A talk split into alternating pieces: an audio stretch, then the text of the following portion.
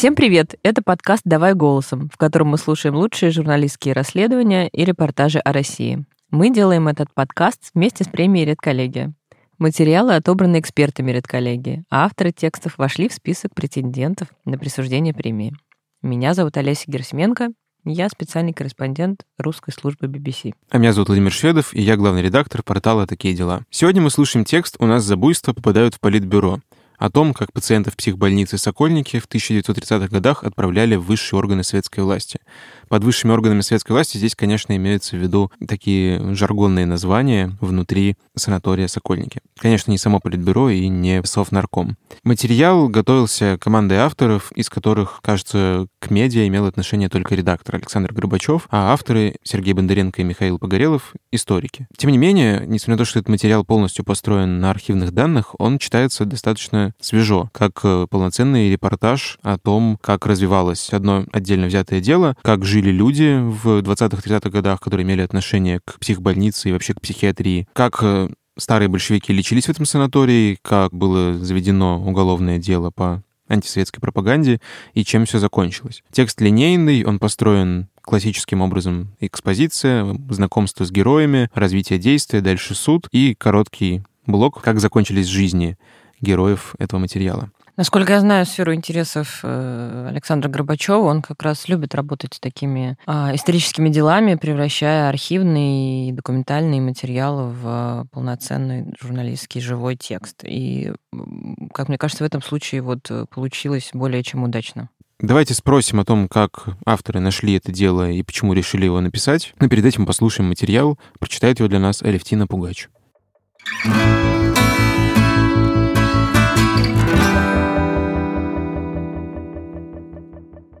30 марта 1935 года Нина Семеновна Чебарина, 32-летняя врач нервно-психиатрического санатория «Сокольники», впервые в жизни отвечала на вопросы следователя. Незадолго до этого Чебарину арестовали сотрудники секретно-политического отдела Управления госбезопасности НКВД. Ведомство располагало информацией о том, что в санатории, где лечили от нервных расстройств советскую элиту, включая членов ВКПБ со стажем, сложилось крайне нездоровое политическое состояние и процветают открытые антисоветские действия. Чебарина подтвердила подозрения следствия. Согласно протоколу допроса, она назвала атмосферу в санатории явно нездоровой, указав на то, что среди сотрудников очень много бывших. Дочь полковника, дочь священника, бывшая монашка и другие люди с антисоветскими настроениями. Еще одного сотрудника врач уличила в избиениях больных и халатности, которая, как указано в протоколе, довела до того, что один из пациентов сбежал и покончил с собой, бросившись под поезд.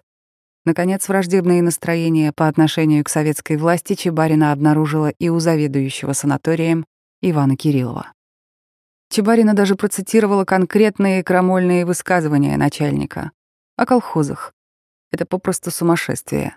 В деревнях дело обстоит очень плохо. Народ там прямо голодает, арестовывают за пустяки. О фашизме. Надо ознакомиться с литературой о фашизме, потому что то, что делается в Германии, ничем не отличается от того, что делается в СССР. Наконец, о главе государства. Сталин, как и все вожди, эпилептоид, психопат. Следователь спросил Чебарину о ее антисоветских взглядах. Я признаю, что говорила больным, что отправлю их, если они будут плохо себя вести в политбюро или совнарком, именуя этими названиями отделения для тяжелобольных, ответила врач. Признаю, что эти постановки вопроса являются антисоветскими. Хотя бы потому, что у больных по их выздоровлению политбюро и совнарком будут всегда ассоциироваться с чем-то страшным. Мы не знаем, действительно ли Нина Чебарина говорила все это на допросе, а если и говорила, то почему. Известно, что следователи НКВД могли свободно оперировать показаниями своих подследственных, вписывать собственные формулировки, искажать изначальный смысл сказанного. Так или иначе, и следствию, и суду таких показаний обычно было более чем достаточно. Элитный санаторий, который должен был быть образцово-показательным учреждением, неожиданно оказался под угрозой полного разгрома. Санаторий «Сокольники» одновременно следовал новаторским концепциям своего времени и воплощал амбициозные идеи советских врачей о новом народном санатории.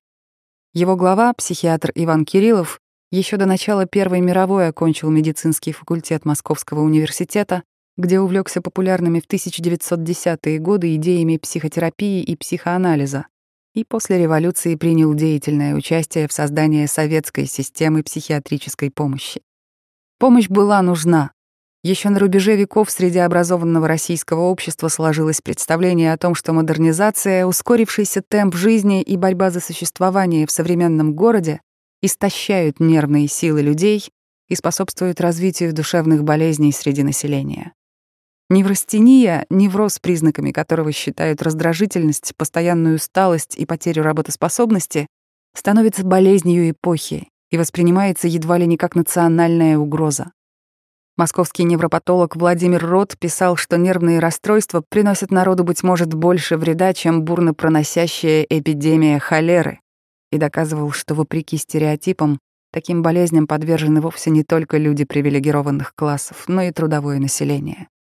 Рот предлагал создавать сети общедоступных санаториев для нервнобольных уже в 1905 году. Количество подобных больниц в России росло год от года. К началу Первой мировой в Москве их было уже более 40. Но вплоть до 1917-го все они были частными, а значит, пользовались ими только наиболее состоятельные горожане. Долгие годы войн и революций существенно увеличили количество потенциальных пациентов для нервных санаториев.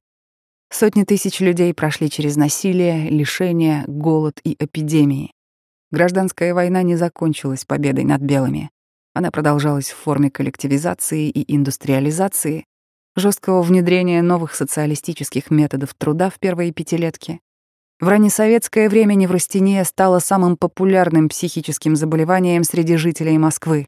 К 1937 году она была диагностирована у 32 тысяч человек, это почти треть всех зарегистрированных случаев психических расстройств, причем чаще всего ее фиксировали именно у рабочих. В этом специфическом контексте и открывались новые московские нервно-психиатрические санатории. К концу 1920-х в Москве их было восемь. Там практиковали физиотерапию, трудовую терапию, водолечение, воздушные и солнечные ванны, гимнастику и спортивные игры. Лечили лекарствами, гипнозом и рациональной психотерапией Поля Дюбуа, популярным в то время методом, который предполагал, что врач при помощи логической аргументации пытается добиться от пациента адекватного и рационального понимания своей болезни. По крайней мере, до начала 1930-х практиковался и психоанализ. Официальная статистика в 1925 году оценивала терапию в этих лечебницах как успешную. 38% пациентов выписывались с полным выздоровлением и восстановлением трудоспособности, 48% со значительным улучшением и только 14-15% без улучшений. В 1927 году доктор Кириллов возглавил только что открытый санаторий «Сокольники». Для новых целей был перепрофилирован бывший туберкулезный санаторий и усадьба Азанчевской, дачный дом конца XIX века, построенный в псевдорусском стиле. В Сокольники попадали больные с легкими расстройствами, не требующими специального надзора.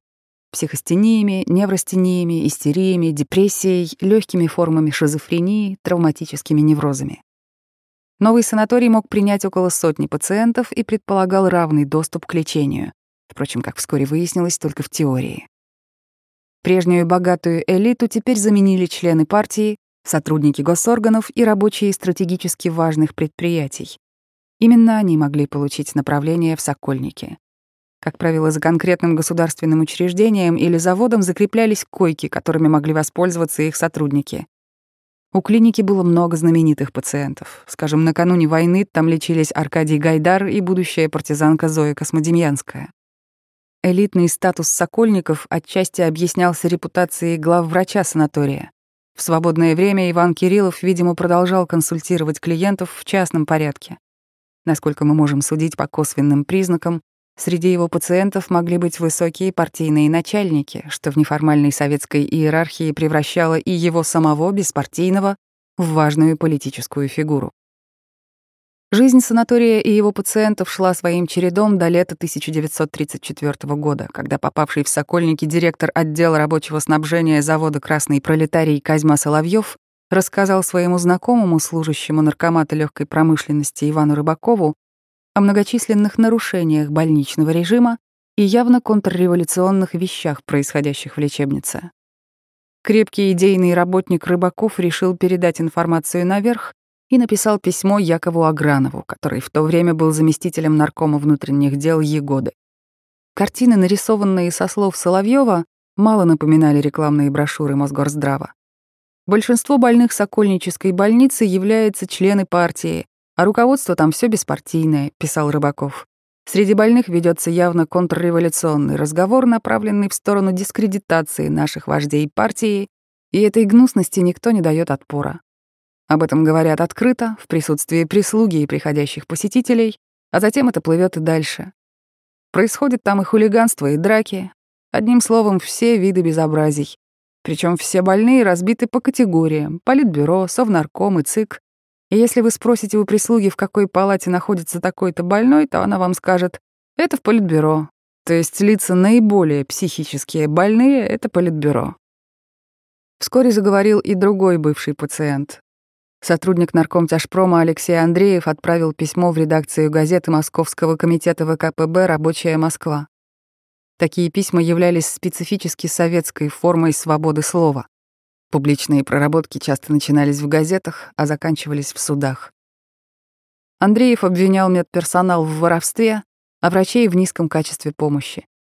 Жаловался на то, что еда невкусная и порции маленькие, на то, что за пациентами плохо смотрят и те убегают, а в ответ на жалобы нянечки грозятся отправить в отделение для буйных, которое в санатории называют политбюро. В финале все снова приходило к политике. Круговая порука и семейственность в Сокольниках была делом рук бывших, троцкистов и беспартийных. Выдающийся советский гуманитарий Дмитрий Лихачев, который в 1920-х и 30-х несколько лет провел в лагерях, в своей статье «Бунт кромешного мира», впервые опубликованной в 1977 году, писал о том, как в Древней Руси реальный мир существовал рядом с миром кромешным, изнаночным, антимиром. При этом главным свойством этого альтернативного мира было то, что его исследователь вдруг узнавал в нем тот мир, в котором живет сам. Реальный мир производил впечатление сугубо нереального, фантастического, и наоборот, антимир становился слишком реальным миром. Материалом для Лихачева была средневековая русская литература, содержащаяся в ней сатира на действительность, которая, тем не менее, распознавалась как описание реального мира. Читатели Лихачева 1970-х годов, конечно, догадывались и о лагерных аллюзиях в его тексте. До некоторой степени внутренний мир психиатрического санатория с его реальной и мнимой иерархией безумия тоже оказывался антимиром к реальному советскому. В Сокольническом санатории героем кромешного мира был старый большевик Сергей Минин, в гражданскую войну он был известен как публицист и как военный стратег. В 1918 году Минин руководил обороной Царицына вместе с Иосифом Сталиным. Когда после окончательной победы красных встал вопрос о переименовании города, Сергей Минин предложил свой вариант — Мининград. И хотя в конечном итоге победила другая версия, события тех лет надолго остались в памяти современников. Даже в 1943 году в стерильно вычищенной сталинской истории гражданской войны в СССР имя Минина не исчезло. Он присутствует в тексте в качестве проходного отрицательного персонажа, который весной 1917 года зачем-то объединил в Царицыне меньшевиков с большевиками. Политическая карьера Минина завершилась на 15-м съезде ВКПБ в 1927 году. Он был одним из немногих делегатов, кто пытался всерьез поговорить о кризисе партийной демократии. Обращал внимание съезда на то, что в партии большинство давно подчиняется меньшинству, что старых партийных работников зажимают и так далее. Минина объявили троцкистом, его взгляды высмеяли, а выступающий вслед за ним будущий член ЦК Кузьма Рындин назвал старого однопартийца чрезвычайно блудливым котом. В 1927-м все это еще не было настолько однозначным приговором, как 10 лет спустя. Сам Рындин был расстрелян в 1938-м. Тем не менее, вскоре Минин совсем исчез из общественной жизни. Возможно, он пережил нервный срыв, возможно, имитировал сумасшествие. Так или иначе, он оказался в нервно-психиатрической лечебнице, где и провел долгие годы. В Сокольническом санатории Минина встречали многие большевики, прибывавшие к доктору Кириллову подлечить нервы и передохнуть на несколько дней. Несмотря на радикально изменившиеся обстоятельства, в санатории Минин продолжал писать и выступать. В его дневнике за 1932 год есть заметки о кровавых и гнилых палачах и свержении, начиная с И. Сталина и казни всей его банды. Трудно представить, чтобы кто-то в те годы решился писать такое в дневнике, который хранил дома. Многим Минин запомнился как актер в больничной самодеятельности. Автор письма в рабочую Москву Андреев отзывался о нем так. «Наглость Минина доходит до того, что на каждом санаторном концерте, кино он неизменно говорит одно и то же. По всему кодексу бей банду Джугашвили, Орджоникидзе и так далее. Распространяет среди больных всякую небылицу, якобы Сталин, Микоян, педерасты и так далее. И все эти контрреволюционные проделки он творит на глазах нянь, сестер, врачей, и самого директора Кириллова, которые на его наглость смеются во все горло, а некоторые няни и сестры ему в этом поддакивают. Этот политический анализ происходящего в психиатрическом санатории с упором на бывших и чепуху удивительным образом напоминает устройство кромешного мира, описанного Лихачевым. Одно из повторяющихся впечатлений от жизни в Сокольниках — это не отдых, а наказание. Здесь бывшие обижают большевиков. Здесь антисоветские врачи и нянечки лечат партийных. Здесь безнаказанно оскорбляют Сталина и советское государство, буйные переселяются в политбюро. Это территория, где правят не Сталины, а Минины. Сумасшедший дом. Дело Сокольнического санатория ничем не отличается от любого другого следственного дела сталинского времени. Это переклеенное в 1950-е годы в первую эпоху реабилитации старая папка документов, подшитая в толстый том. Книгу. Во многих отношениях она читается как классический производственный роман, рассказывающий о создании преступления, произведении следствия и наказании преступников. В 1932 году Сталин назвал писателей инженерами человеческих душ, но на партийном и чекистском жаргоне следователей тоже называли писателями. Человек, работавший над делом, выступал и его создателем, и выпускающим редактором. Многие сюжетные повороты и выбор действующих лиц оказывались его рабочей ответственностью. Первый допрос по делу о Сокольническом политбюро проводил уполномоченный 4 отдела управления НКВД по Московской области следователь Семён Григорьевич Павловский. Это был амбициозный 28-летний сотрудник органов, делавший карьеру на делах с культурной составляющей специалист по литературным стилям и политическим интерпретациям того, что хотел сказать автор.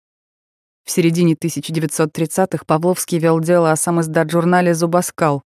Ему удалось сочинить целую антисоветскую группу молодежи из подмосковной Салтыковки, напечатавшей три экземпляра самопальной домашней сатиры. Или дело об Остапо-Бендеровской партии. Два приятеля журналиста получили по лагерному сроку за то, что поклялись помогать друг другу с поиском девушек и проходками в кино и театр. Завязка дела о санатории «Сокольники» была как раз из тех, которыми занимался Павловский. Антисоветская организация в учреждении для партийных. Бывшие люди, работающие под врачебным прикрытием. Дискредитация органов соввласти при попустительстве доктора Кириллова. В первом допросе Нины Чебариной виден сюжетный план будущего дела. Это мог бы быть следственный бестселлер, остросюжетный политический триллер из тех, что снимали бы с полки сто лет спустя. На всех политических делах обязательно ставился гриф «Хранить вечно». Но что-то пошло не так. Доктор Кириллов отсутствует в тексте дела в списках обвиняемых. К предварительному следствию не подшито ни одного протокола его допроса. Это не значит, что его не допрашивали. Мы знаем лишь, что из окончательной редактуры доктор Кириллов и врачи из его ближайшего окружения были полностью вычеркнуты. О причинах можно только догадываться. Вероятно, Кириллов был для Павловского слишком большой шишкой. Консультировал, как можно заподозрить по кругу его знакомств членов настоящего политбюро. Так или иначе, дело, начинавшееся как амбициозный политический процесс, довольно быстро свелось к сохранению технической документации. Обвиняемыми стали две женщины. Рядовой врач Нина Чебарина и бывшая крестьянка, медсестра Евдокия Терехина. Больше допросов Павловский не вел, оставив работу своему подмастерью, следователю Тарасову, который выполнял при Павловском функции второго пилота. Доводил до ума рутинные, неинтересные в карьерном отношении дела. В течение трех месяцев с марта до июня 1935 в дело добавились показания нескольких свидетелей. Коммунисты Корнилов, Соловьев и Парватов слышали об антисоветских названиях больничных отделений от каких-то сестер. Заодно они ругали сокольническую самодеятельность, возглавляемую какой-то бывшей киноактрисой. В деле отсутствовали прямые указания на Чебарину или Терехину как источник антисоветской агитации, однако в этом и не было большой необходимости. Согласно обвинительному заключению, вину врача и медсестры доказывало их собственное признание вины. Типичный случай для политических процессов тех времен. В конце лета 1935 года дело санатория «Сокольники» рассматривала спецколлегия Московского городского суда. Это было стандартной процедурой. Один-два дня заслушивания показаний, закрытый процесс, только обвиняемые и свидетели, без адвокатов и прокурора. Статья 58, часть 10 «Антисоветская агитация» Конвейерное общее место советского политического делопроизводства середины 1930-х. Протокол последнего судебного заседания, оно прошло 14 августа, напечатан на машинке. Так бывало, когда материалами дела интересовались наверху. Обычно судебный служащий фиксировал происходящее от руки. В том числе и по этой причине судебные протоколы существенно отличаются от следственных. В них действительно фиксировалась живая речь подсудимых. Сначала огласили обвинительное заключение. В ответ Нина Чебарина сказала, что сама никогда не называла отделение для буйных политбюро и говорила об этом следователю. Сама она только слышала от больных, что их стращал этим словом другой врач, и рассказывала об этом коллеге, члену ВКПБ. Заслушав реплику обвиняемой, председательствующий зачитал один из листов следственного дела, в котором Чебарина признавала, что использовала название Политбюро. После Чебариной выступила Евдокия Терехина. Она тоже сказала, что услышала о названиях отделений от больных.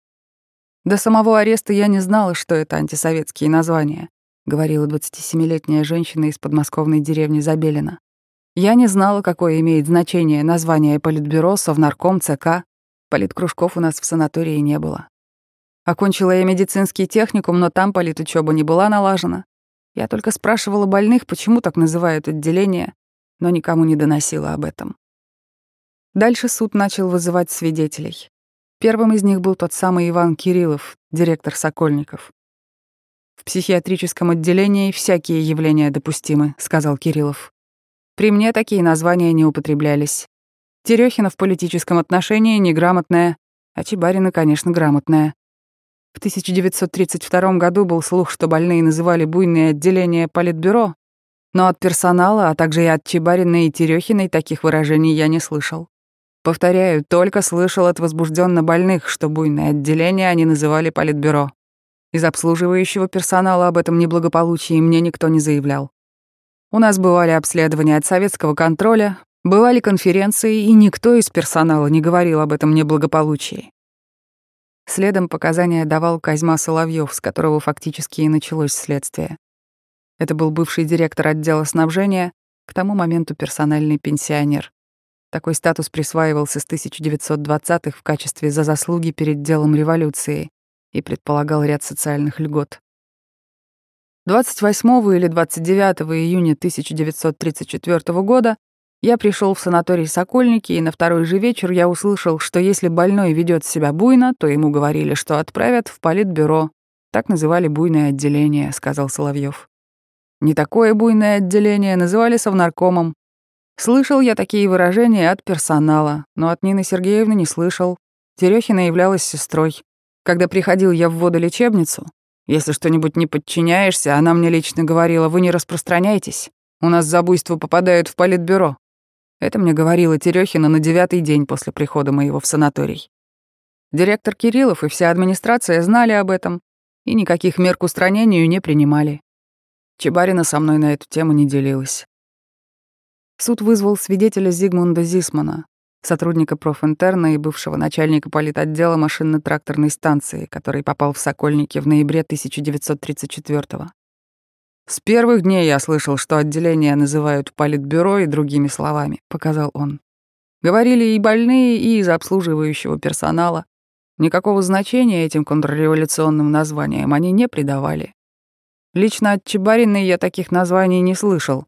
О политическом неблагополучии я как будто с Чебариной говорил, но она не возмущалась этими названиями.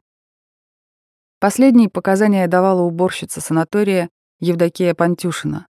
Она назвала себя малограмотной и сказала, что про крамольные названия ничего абсолютно не знала. В ответ председательствующий зачитал показания из материалов дела, в которых Пантюшина утверждала, что Терехина называла отделение для буйных политбюро, но уборщица стояла на своем. Называли политбюро только больные. От Терехиной таких выражений я не слышала. На этом судебное следствие окончилось.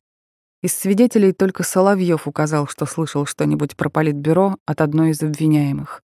Сами Нина Чебарина и Евдокия Терехина в своих последних словах также отрицали свою вину.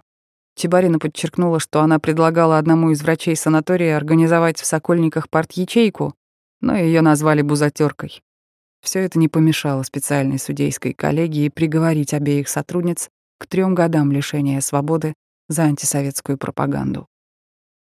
Будущая обвиняемая Нина при рождении Антонина Чебарина родилась в 1903 году в селе Перевлес, крупном волосном центре в 60 километрах от Рязани, в семье торговцев. Возможно, они зарабатывали транспортировкой зерна, наиболее прибыльным делом в их родном селе. После окончания школы Чебарина полтора года работала учителем, а потом уехала в Москву учиться на медфаке Второго Московского госуниверситета. В 1929-м Чебарина получила диплом, а уже через год, когда ей исполнилось 27 лет, ее назначили директором детского нервного санатория и заведующей детскими лечебными профилактическими учреждениями в небольшом городке Александрове в Ивановской области. Там она, впрочем, долго не продержалась, вскоре вернулась в Москву работать невропатологом в поликлинике Медсантруд. А в 1933 году Чебарину пригласили на место врача-психиатра в санаторий «Сокольники», где она и проработала до ареста.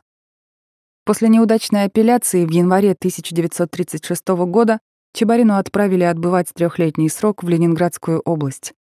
Точно неизвестно, где она находилась следующие шесть месяцев. Вероятнее всего, она провела их в одном из лагпунктов Свирского исправительного трудового лагеря, единственного на тот момент в Ленобласти, а потом в августе ее перевели на лечение во вторую Ленинградскую психиатрическую больницу с диагнозом шизофрения.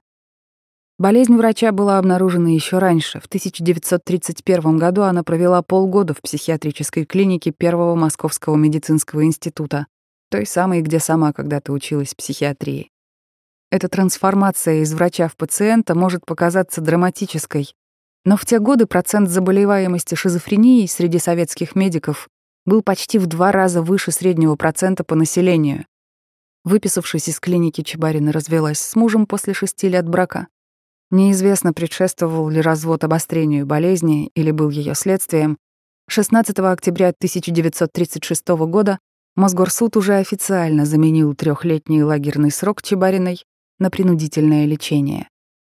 Это было скорее исключительным случаем. Чаще невменяемых отсеивали на этапе следствия и тогда же освобождали от уголовной ответственности. Реже на судебно-психиатрическую экспертизу отправляли уже осужденных, как это произошло в случае Чебариной. Специальных тюремных больниц в СССР не было до 1939 года, так что фактически принудительное лечение означало пребывание в обычной психиатрической больнице. От обычных больных случай Чебариной отличался только сложностью процедуры выписки. Для этого требовалась повторная экспертиза и разрешение суда.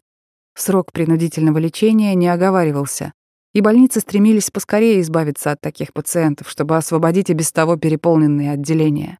Редкий пациент, отправленный на принудительное лечение в 1930-е, находился в больнице больше трех месяцев. В этом смысле те три года, которые провела Чебарина в Ленинградской больнице, не характерно большой срок.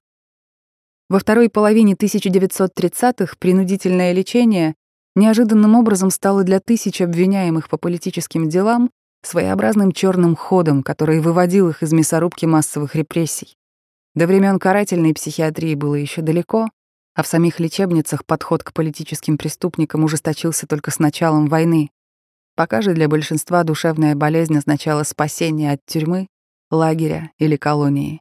Отправленного на принудительное лечение ожидал обычный больничный режим и относительно недолгое пребывание в больнице. Нину Чебарину болезнь спасла от тяжелого и изнурительного труда на лесозаготовках в лагерях Ленобласти в один из самых мрачных периодов истории ГУЛАГа. Вторая ленинградская психиатрическая больница располагалась в огромном здании бывшей тюрьмы на набережной реки Пряжка, в 1872 перепрофилированном в лечебницу. Пряжка, как ее чаще называли, была переполнена больными. К ним могли применять смирительные рубашки и даже помещали в изоляторы для буйных, а наряду с активной терапией пациентам могли вкалывать опий и морфий. Чебарина провела здесь три года, а осенью 1939 врачебная комиссия порекомендовала отправить ее на лечение по постоянному месту жительства, то есть в клинику в Москве. Следующие 13 лет Чебарина продолжала числиться как отбывающее принудительное лечение. Активной терапией в 1930-х обозначали новые методы лечения психических расстройств. Их еще называли биологическими. В первую очередь речь шла об инсулиновой терапии и искусственном вызывании судорог у больных. Считалось, что это помогает избавиться от самых неприятных симптомов шизофрении галлюцинаций, бреда, дезорганизованной речи, а то и привести к полной ремиссии. По поводу эффективности этих методов до сих пор ведутся споры, однако несомненно, что они впервые позволили психиатрам пытаться вылечить серьезные психические заболевания. До изобретения и введения в практику нейролептиков в 1950-е годы инсулиновая кома и судорожная терапия были едва ли не единственными методами лечения шизофрении, которые давали заметный эффект. После пряжки Чебарина переехала обратно в Москву.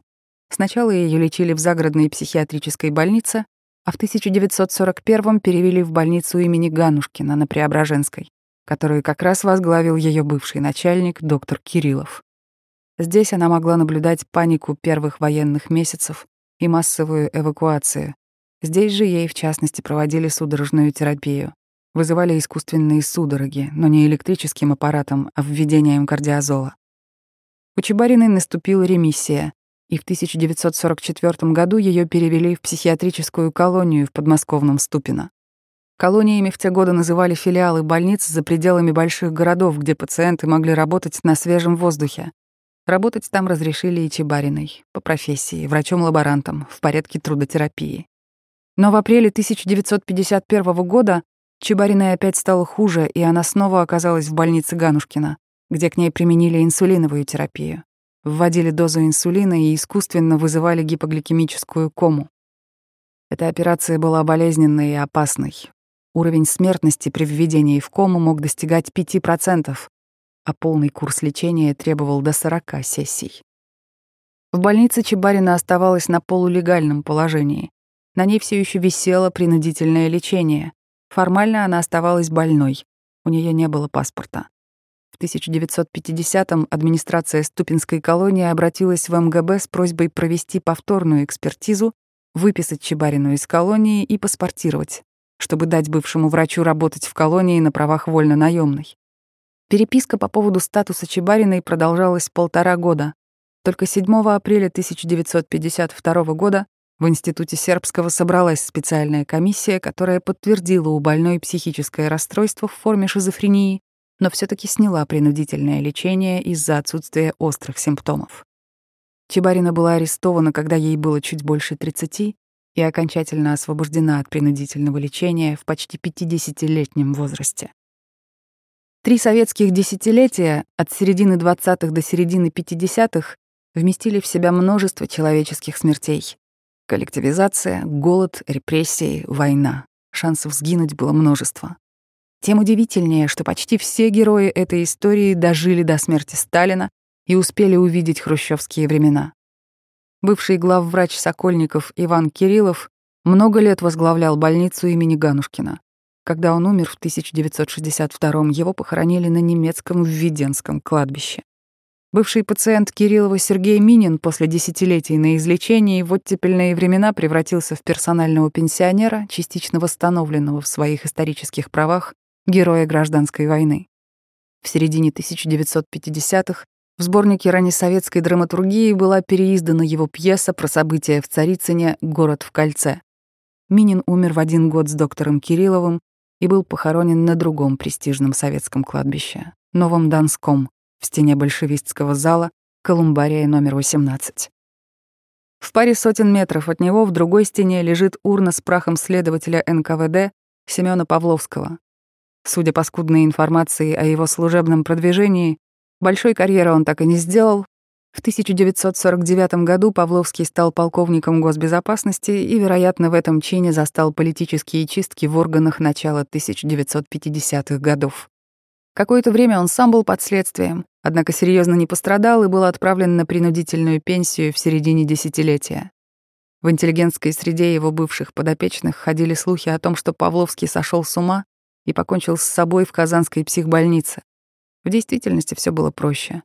Он умер в 1964 и оказался на Донском на одной полке со своей матерью и сестрой. В 1966 году 63-летняя Нина Чебарина оформляла документы на пенсию. Несколько официальных запросов о подтверждении рабочего стажа попали на последние страницы ее следственного дела. Из них становится ясно, что после реабилитации с нее были сняты последние врачебные и уголовные ограничения. С 1954 года она вновь стала лечащим врачом в психиатрической больнице, и ее жизнь и смерть перестали быть предметом интереса государства. И только о женщине, которую в 1935 году судили за шутки про политбюро вместе с Чебариной, ничего не известно.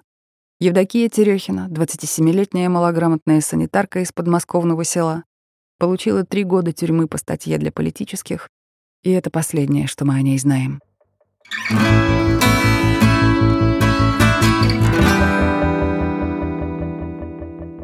Мы послушали текст «У нас за буйство попадают в политбюро». Он вышел в издании «Холод» авторов Сергея Бондаренко и Михаила Погорелова. Олесь, мне показалось, что в этом тексте так много всего скрывается, что его обязательно нужно дослушать или дочитать до конца, потому что из его начала не так понятно, как много может быть интересных историй в одном уголовном деле.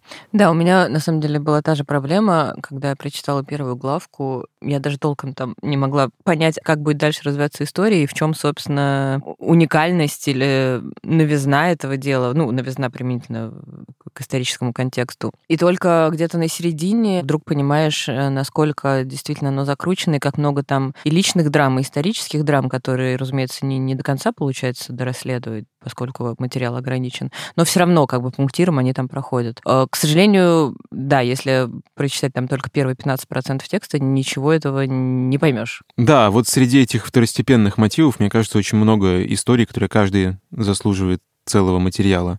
Хотя бы вот этот сюжет с второй обвиняемой, какой-то колхозницей, о которой мы узнаем практически ничего, но при этом, судя по всему, она действительно имела немалое значение. Ну, понятно, что когда так много фактуры, не мудрено, что что-то из этого может замылиться, но, может быть, мы сможем узнать от одного из авторов, Сергея Бондаренко, то, как готовился этот материал и что, может быть, ему самому кажется более интересным и значимым. Звоним Сергею.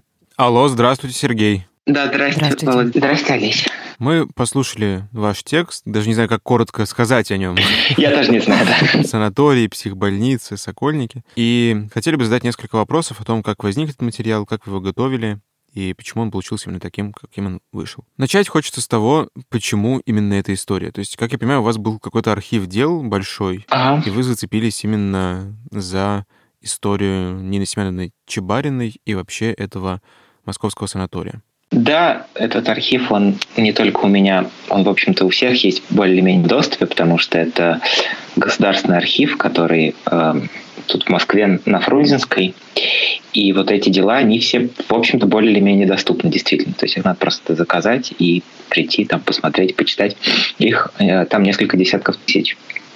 А почему именно это делал? Потому что если ну, те, кто читал или вот послушает этот текст, то понятно, мне кажется, примерно понятно, э, почему именно он, потому что он производит невероятное впечатление с самого начала, потому что это настолько э, авантюрное, э, какое-то макабрическое, безумное дело, э, что за вот несколько лет работы я, конечно, видел дела не менее невероятные, но это совершенно точно одно из самых э, безумных, которые мне попадалось. Скажите, а родственников каких-нибудь героев этого текста не, не пробовали искать? Немножко мы пробовали. На самом деле, вот Чебарина сравнительно редкая фамилия, угу. и по сторонам мы нашли ее брата, например, нашли. Это не такая уж неизвестная семья. То есть, например, ее брат похоронен на Новодевичьем, что, как вы понимаете, значит, что он довольно статус. Он говорит о многом, да. Да, как, как всегда, да. Он такой был вполне себе сделавший карьеру коммуниста. Дальше, к сожалению, за пределы ее семьи, людей ее возраста, мы дальше пролезть не смогли. Минин очень известный, вот этот старый большевик, но тоже у него потомков, по-моему, просто как, там, как-то на нем это все прервалось. Для меня, честно говоря, очень интересная фигура вот этот э, доктор Кириллов, но он как раз очень таинственный, потому что, с одной стороны, он явно очень значительная фигура, а с другой стороны, совершенно на концы в воду. Ну, вы знаете, да, просто вы предвосхитили один из последующих вопросов, потому что Иван Кириллов действительно чувствуется даже на фотографии, что это мощный такой человек, крупная фигура. И в то же время в самом тексте его не так, чтобы много. Он там дается скорее через свидетельства других людей, хотя он вроде как заведующий, и потом долгое время еще возглавлял другую больницу. Это меня немного удивило. Да, ну, с одной стороны, вы совершенно правы, что мы шли от того, что мы знали. То есть, с одной стороны, совершенно гениальные, по-моему, есть вот эти фотографии из разных архивов разных психбольниц, которые Миша нашел, и мы даже не все использовали, там были еще не, не менее невероятные, там, как, например, врачи играют в самодеятельность шизофреников, то есть врачи изображают безумных. Вот. К сожалению, это чуть-чуть не, не влезло в то, как в итоге это получилось. Я надеюсь, что в этом еще что-то было, в этой нашей идее, то есть хотел сделать акцент не на условно знаменитость, да, не какого-то известного человека, а попробовать рассказать ну, в обратной перспективе, так как вообще-то обычно следственные дела и устроены. То есть это всегда рассказ про какого-то абсолютно неизвестного человека, которого мы вообще никогда ничего в жизни бы не узнали, если бы его почему-то, его или ее не арестовали, и вот он не попал бы в такой переплет. Поэтому это осознанно было решение попробовать этот акцент сместить. Сергей, расскажите про архив. А, когда его открыли, что с ним происходит, что это за работа? Это государственный архив Российской Федерации, то есть практически главный наш национальный архив. Огромная такая крепость, э, не знаю, такая повесть, э, помесь. Издание я знаю. Да, да, да, я понимаю, да. Но э, в нем есть отдельный вот это отдельный фонд, который состоит целиком из следственных дел э, на людей, арестованных в Москве и Московской области вот по политическим обвинениям. То есть это все советское время, естественно, хранилось в КГБ, а потом в первой половине 90-х годов там была такая сложная интрига, которую я сейчас не буду целиком пересказывать, но смысл был в том, что как будто бы эти дела отдали на временное хранение ГАРФ, а потом ГАРФ сумел добиться того, чтобы эти дела обратно в ФСБ не возвращать. Скажите, а сложно было переводить вот архивные материалы на как журналистский язык, превращать это в статью, в историю? На самом деле, большую часть этого сделал э, Шурик угу. Горбачев за что ему большое спасибо, потому что мы как раз с Мишей исходили из того, что надо попробовать максимально передать вот именно сам способ рассказа, который специальный очень в следственном деле, но, вероятно, Шурик был прав просто по факту, поскольку это... Да, он переубедил вас, да? Это, это легче и, и понятнее читается в такой версии, но мне кажется, тут важно, очень хорошо, я надеюсь, что это должно быть там видно, что все-таки есть как бы как минимум двух типов там текста. То есть есть текст, например, суда, протокол суда, который действительно можно читать, по-моему, как пьесу, а, не в нашей вот этой версии, а в принципе, потому что это сразу видно, что это живая речь, там люди всякие какие-то смешные глупости говорят, там этот записчик в суде тоже делает всякие ошибки. То есть это на самом деле не очень сильно отличается от современных судебных протоколов. Есть часть, которая допрос исследователя и все, что происходит, собственно, там в НКВД, и это совершенно, это совсем другого рода вещь, потому что это действительно текст, который целиком отредактирован следователем, и очень сложно всерьез как-то обоснованно говорить, что это действительно то, что сказала, там, например, Чебарина или какие-то другие свидетели. Да, вот здесь вопрос как раз про драматургию и построение текста. Хотелось бы, может быть, с вашей стороны понять, почему именно так сделано, потому что материал как будто сам перекликается с делом, он очень э, линейно так развивается, и вот сначала есть экспозиция, где показывается эта больница, потом мы немного больше узнаем о персонажах, которые там обитают. Дальше вы знакомите нас со следователем, потом идет суд, и потом то, что было в конце. Достаточно такой перекликающийся с самим делом построение. Вы какие-то другие варианты рассматривали, вообще осознанно так делали? Да, ну хотя в деле на самом деле совершенно всегда по-другому. Хотя там, мне кажется, чтобы была какая-то интрига, вот нам, например, было очень важно не проговаривать сразу, что Чебарина сама была как будто бы сумасшедшая или не сумасшедшая. То есть как раз дело-то построено действительно похоже драматургически, потому что вот ты читаешь, читаешь, вот происходит какая-то все сумерки все больше сгущаются, происходят все более странные вещи. Вот несчастную эту женщину врача арестовывают, и эту медсестру, и вдруг какой-то хоп, поворот, и выясняется, что они на самом деле сама безумная, сама сумасшедшая.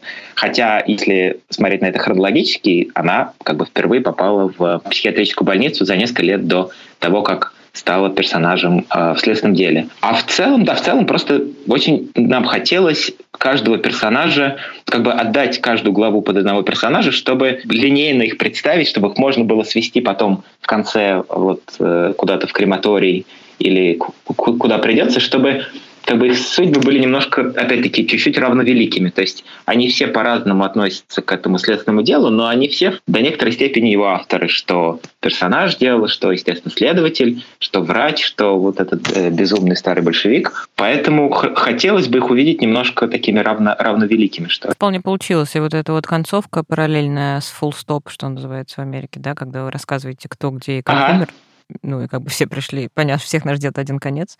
Мне кажется, это получилось. Слушайте, а что с санаторием самим стало? Вы пишете, что сейчас там военный госпиталь, да? Да, там э, территория, она на две части так поделена. Это вот действительно сейчас это просто часть э, Сокольнического парка. Там вот если вы, наверное, были, вы можете себе представить, что там вот рядом такая-то трамвайная линия проходит, и там э, прямо лес, и большой забор, и с одной стороны там, да, там закрытый военный госпиталь, а с другой стороны там какой-то совсем таинственная какая-то закрытая контора, по-моему, ФУП филиал она называется, и как раз вот туда и как я понимаю, на самом деле, большая часть построек, которые относились к Сокольническому санаторию, которые, по-моему, частично сохранились, они находятся как раз в этом ФУП филиал. Мы туда ходили с э, моим другом Ваней и встретил очень пьяный сторож, который не смог все-таки объяснить, что именно там происходит, но он говорит, что... Что он да, охраняет? Он что очень секрет, очень секретно, ребят, очень секретно. Нет, вы все-таки вы не зайдете, очень секретно.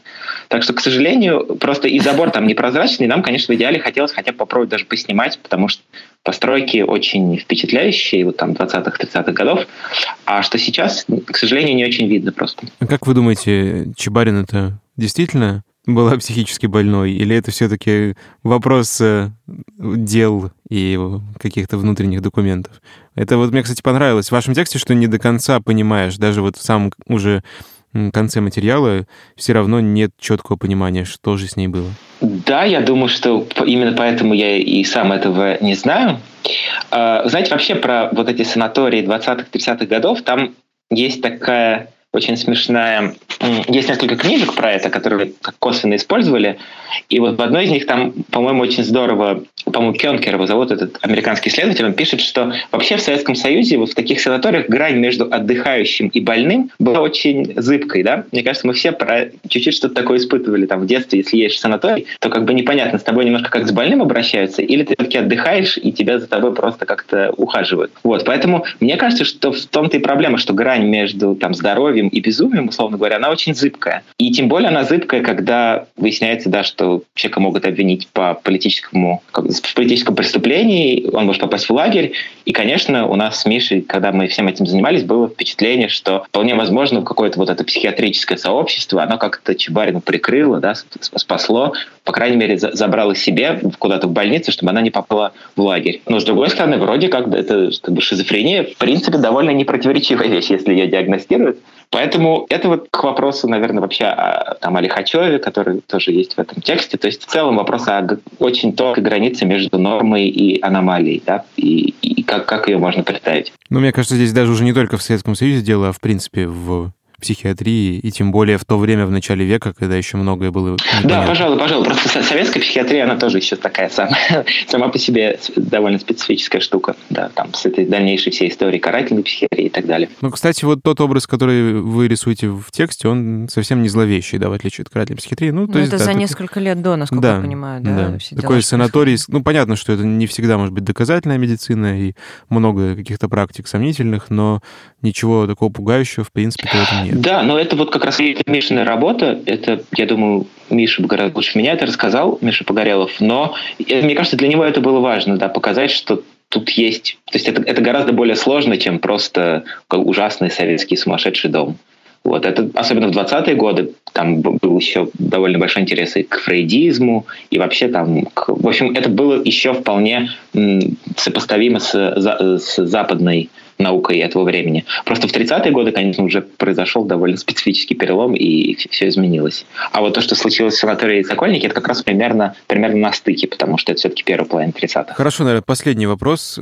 Скажите, когда текст вышел, какая-то реакция от этих официальных структур, связанных с этим санаторием, или вообще от каких-то лиц, имеющих отношение к этой истории mm, Насколько я знаю, нет. Мне было бы, конечно, очень интересно. Я, я не знаю, э, мы не смогли с Мишей найти сходу. Я так понимаю, что в санатории Сокольники нет какого-то прямого правоприемника. Единственное, что мне было бы интересно сделать, это вот вы, наверное, оба знаете Сеню Шишенина. И вот его бабушка, она в детстве жила в санатории Сокольники. Я это узнал уже, uh-huh. когда мы текст закончили. Это было немножко позже, в начале 40-х. И сейчас, к сожалению, там тоже из-за ковида, из-за всего мы не успели как следует с ней поговорить. Но, во-первых, я надеюсь, что она этот текст прочтет, а во-вторых, может быть, мы все-таки с Мишей как-то ее запишем, потому что интересно. Вряд ли она знала вот непосредственно всю эту историю, но она, по крайней мере, жила в этом же самом месте буквально там 7, 8, 10 лет спустя.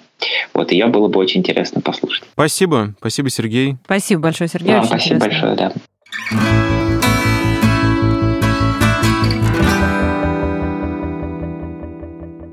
Вот э, Сергей говорил об очень распространенной практике не журналистской, да, и практике, э, которую очень хотят воплощать в тексте люди, которые не занимаются этим профессионально. И он классно сказал, что редактор Шурик Горбачев э, подсказал им другой выход. Очень часто, когда исследователь, там, историк, социолог увлечен каким-то документом, он хочет цитировать его, как он есть, да, ему кажется, что да, вот именно этот протокол суда, это и есть готовая пьеса, это же так здорово полностью дать эту цитату, или как многие коллеги делают, что какие-то особенно абсурдные главы там из материалов уголовного дела какого-нибудь, это же так круто процитировать э, дословно, и вот это все объяснит.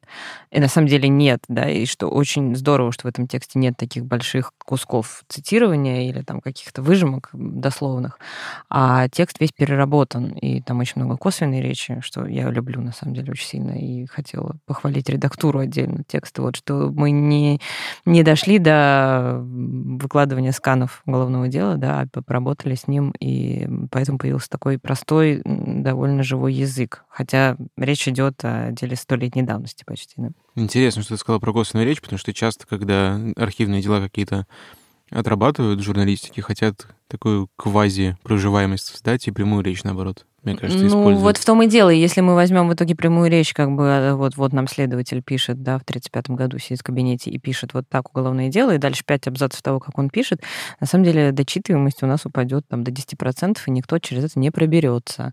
Хотя автору будет казаться, что это очень круто, он дает вот слепок действительности. Вот работает по-другому. Вот, ну, мне нравится, что э, в этом смысле как-то э, с редактором у меня совпали впечатления и текст мог бы быть гораздо более тяжелым. Ну, надо сказать, он и так достаточно сложный для восприятия. В нем много героев, фактуры разнообразной. Ну и вообще, мне кажется, что работа по очеловечиванию и превращению каких-то архивных, малодоступных историй в материалы для более-менее широкой аудитории — это очень здорово и круто, что находятся энтузиасты, которые готовы этим заниматься. Я думаю, что еще очень много всего нерассказанного в этих архивах хранится. Это был подкаст «Давай голосом». Мы делаем ее совместно с премией «Редколлегия». Слушайте нас на всех подкаст-площадках, ставьте 5 звездочек, рассказывайте о нашем подкасте своим друзьям. С вами был Владимир Шведов и Олеся Герасименко. Пока. Пока-пока.